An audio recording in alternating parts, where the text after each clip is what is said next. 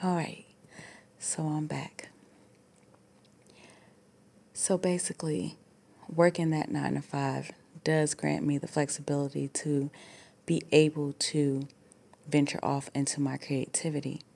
And so I was coming to the conclusion that I have all these ideas, I need to implement on them, you know, I need to do something with them. And I follow a lot of um, influential people listening to how they got started, listening to their journeys, and coming back full circle. Although I never thought I'd be a poet or never sought out to be a poet or an author or to share any of my work, funny enough, I have decided to become a full time writer. And in becoming a full time writer outside of poems or thoughts that I write down outside of stories, because I do have children's stories. Outside of all the ideas that I have, my main focus is songwriting. So, over the last month and a couple of weeks, I have decided to really throw myself into it. I'm still throwing myself into it. And because I knew nothing about the business, like when I say nothing, I mean, absolutely nothing. I love music. I am most certainly a lover of music. I've always loved music. As a matter of fact, I thought that I wrote songs. Well, technically, I wrote songs. I don't know if it was the right formatting, but I've written songs in the past when I was much younger for, in my mind, when I say for, I mean in my mind, because this was a long time ago as a teenager. um, I uh, wrote for Brandy, one of my favorite singers, uh, Mary J. Blige. Like, I used to write according to how I heard their voice and how I thought their voice would, you know, perform with the song that I wrote. Um, I actually ended up losing everything I wrote up until the point where I moved to Georgia. So that was a lot of writing, over a decade's worth that I lost when I um, made that big move. So I was really devastated at first. As a matter of fact, I was going to give up writing in its entirety just because I was just taken aback by, like, man, I had so much stuff that I've written over the years. And though I was slow to come out of my shell with sharing my work with other people, I still, you know, wanted it for myself. You know, I still wanted to have it. It was still mine, and I wasn't sure what would happen with it or what greatness I could become or what I was going to become. I knew that I wanted to own my own business back then. I knew um, a lot of things about myself, but I still didn't know what I wanted to do with my writing just because, like I said before, it was my place of freedom. And the thought of being an author, I was just, I don't know, I guess in my own mind, I thought I would be put in a box where I had to write on someone else's schedule. I would have to come up with things that they like, and I wouldn't have my own creativity. And the thought of someone else putting a cap on my creativity also makes my soul cringe. I do not like the idea of that at all. So, as a creative, I knew I didn't want to be put in a position where I couldn't be my creative self. So that was that. But over the years, I, um, when I started writing, I started reading to my mom, and then I started reading to my sister, and then people, you know, at the various jobs that I've held would ask me, "What am I carrying around?" Because I was always carrying around a notebook, and on my lunch, I wouldn't eat, I would write, and I did that all the time, no matter where I was. I would write if something came to my mind and I needed to get it out right then. I knew that waiting was never the right thing. I knew I needed to get it out. So that's why I kept a notebook on me. So um after doing all that and losing everything and then coming here and I got to Georgia and I started going to open mics. Actually, I shouldn't say it like that cuz it didn't happen right away. Technically, it was actually right before my birthday where I went to my first open mic as a way to get out of my shell, to get comfortable with giving away pieces of my creativity so that I could get comfortable with giving away songs that I wrote because it was rare that I would give away a poem. I would write it, sure. If somebody requested me to write for them, about them, on their behalf, I would do it. But that part where you have to let go, I'm telling y'all, I was holding on. Um, I just couldn't do it. And I felt horrible. I've been even offered for someone to pay me to do it, and I still could not let go. I'm like, I can't. I just, I just can't. The idea before was just, I don't even really know what it was. It, you know, it was like, man, this is mine, I guess. Maybe that's where I was just stuck. Like, this is mine. I can't give it to you. Like, I just can't.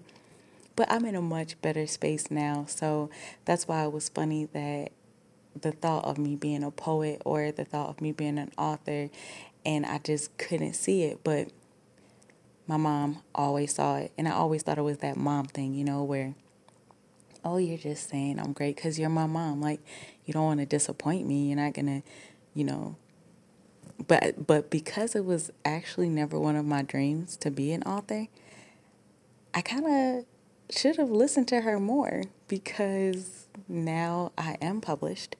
Um, and I'm back into writing. Well, I never stopped writing, but when I say back into it, like thinking about what I can do with the things that I write, you know? And somebody said to me, they said, oh, you're finally doing something with your writing, huh? Other than writing it in a, writing it on paper. And that has literally stuck with me since I heard it. And it's been over a, a month now. It hasn't been long, but it's been over a month. And it had me thinking so hard like, man, that's all I was doing was writing all this stuff down, you know, on a piece of paper and just letting it sit there, not doing anything with it in particular, just I mean, not even performing it, and I don't even like the idea of performing. And I think that's the reason why it was becoming so hard for me to share because even as a poet, I did, even as a writer, I should say, I didn't even see myself as a poet because I just held the title of being a poet on such a pedestal that I didn't see myself there and I, I I've listened to you know spoken words and seen slam poetry and everything, and I just think those people are so talented. They memorize the, they they go up there and act it out, and they're super theatrical. And all I could think to myself, I'm not doing all that. I'm not doing that. I'm not getting on the stage and doing all that. That is not what I want to do. So when, you know, people start talking about it, I legit have no interest in that part at all. and my mom was like, You could do it and you are a poet. And, you know, people are like, Hush your mouth, you're a poet. And they'll tell me, you know. But for me, it's like, no, those people are dope. Don't, please, please, don't put that kind of pressure on me. like, I write, yes. Am I comfortable with my style of writing? Yes. Do I think there's room for improvement? Of course. Do I want to be a better writer? Of course. When I'm challenged, I welcome the challenge. Um, when I used to hear that I was great, I swear I was in disbelief. I, I'm, I was just taking it with a grain of salt. Like, okay, you're going to say that. I literally look for the criticism just because I don't want to get too big on oh, you're great. And I, that's how I felt at the time. And it's not to say that I shouldn't think that I'm great because, of course, you should think that you're great, you know, especially if you've been doing it, you love it, and you should see greatness in yourself. But it was that comparison game, and I was losing, okay? I was losing at the comparison game. I should have never started playing in the first place, but I did. And I was just like, I don't want to be held up against anybody else. I don't want somebody to say, yo, you're like this, you're like this, you know. So over the years, I have developed, um, I don't even necessarily need to say tough skin, um, but I developed a better way of looking at things and a better way of seeing myself instead of beating myself up so much or um, or debunking my own greatness. You know, all all flames can shine. You know, so that is kind of how I see it now, and it's probably the thing I would have told myself when I first started writing or when I was a child. I would have told myself that it's okay to write, to share, and to live in my greatness and not shy away from it because I definitely, definitely did. So, this one that I'll spit right now is the only, the only, y'all hear me, the only poem that I have ever memorized out of all the things that I've written. But it goes like this Oh, treacherous one, where's your knife and your gun? Your weapons of mad destruction you plan to use and call love. The gimmicks, the games you plan to play with my brain. Oh, the torture, the pain. And all in love's name, you with your devilish schemes. You want to play them on me, twisting and turning the blade, saying it's loving you crave. Keep me from finding the truth. With the plots that you use, your next city is smooth. It's surely the bruise who's keeping track of the pain when you've got love to obtain. And that's how that piece goes. And no, it doesn't have a title. That's the next crazy thing about me is every time or most times when I write, good 97% of the time, these things do not have titles. But uh, that transition from being a poet to songwriting and how I would hear melodies in my head and how I would record them in my phone, and now I have dozens and dozens of recordings in my phone and now I just decided, you know, what better way to keep track of all this than to just share it. You know, I had to get over over that hurdle of fear and that hurdle of failure in my mind, you know, to see myself where I'm trying to get to. So I made myself available and accessible by doing this, by starting this podcast and making sure that hey, if I fumble and fail along the way, those are my fumbles, those are my failures. That doesn't make me any less great, you know, and anybody judging those failures, what difference does it matter?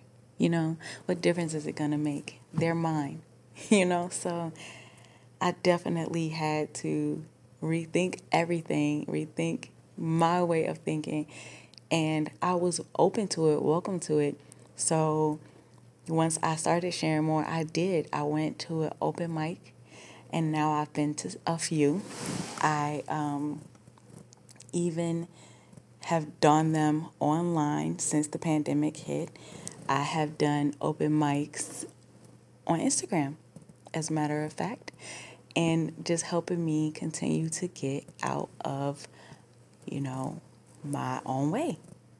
And that's where I'm at with it. And that all brought me to making the decision to share this journey of becoming a songwriter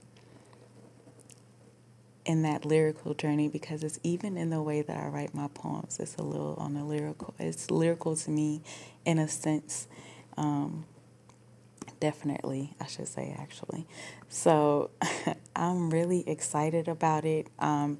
Extremely happy. I've already started to um, engage in that process of becoming a songwriter and all the things that you have to do. Because, like I said, when I made this decision, I literally knew nothing. I still, to me, know nothing. I'm learning.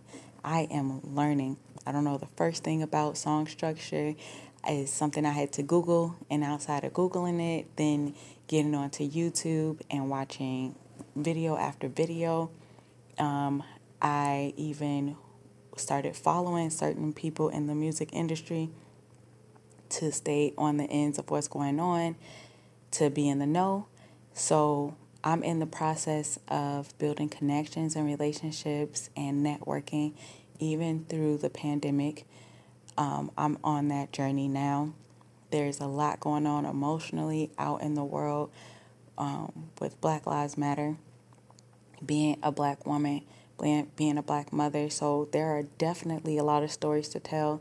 and I'm definitely internalizing them and um, I have a lot of things that I need to say and things that I want to say and songs to the to the point of what's going on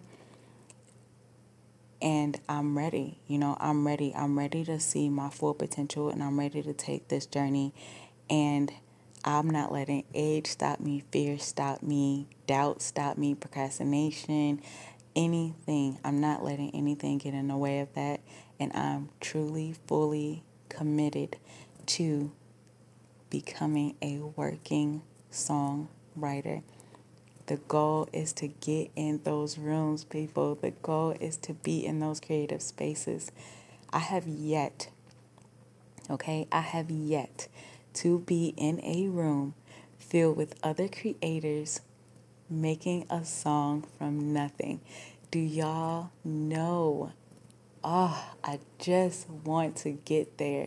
Like, that is the dream right now. The dream is to be in a room with other creatives and seeing and feeling and being a part of that process where I mean, I don't want anything already there. No beat already, no no no idea already, you know, that's being worked on. I mean, literally being in a room where we don't have anything. We we talking to each other, however that starts since I've never been and then working from there and and creating something.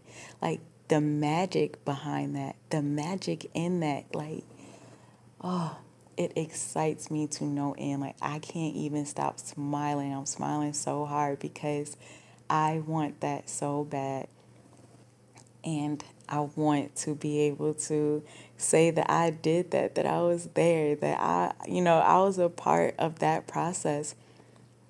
And I'm excited to know what that feeling feels like. So I want y'all to be there with me when when I get there. I haven't gotten there yet, but I'm to get there for sure.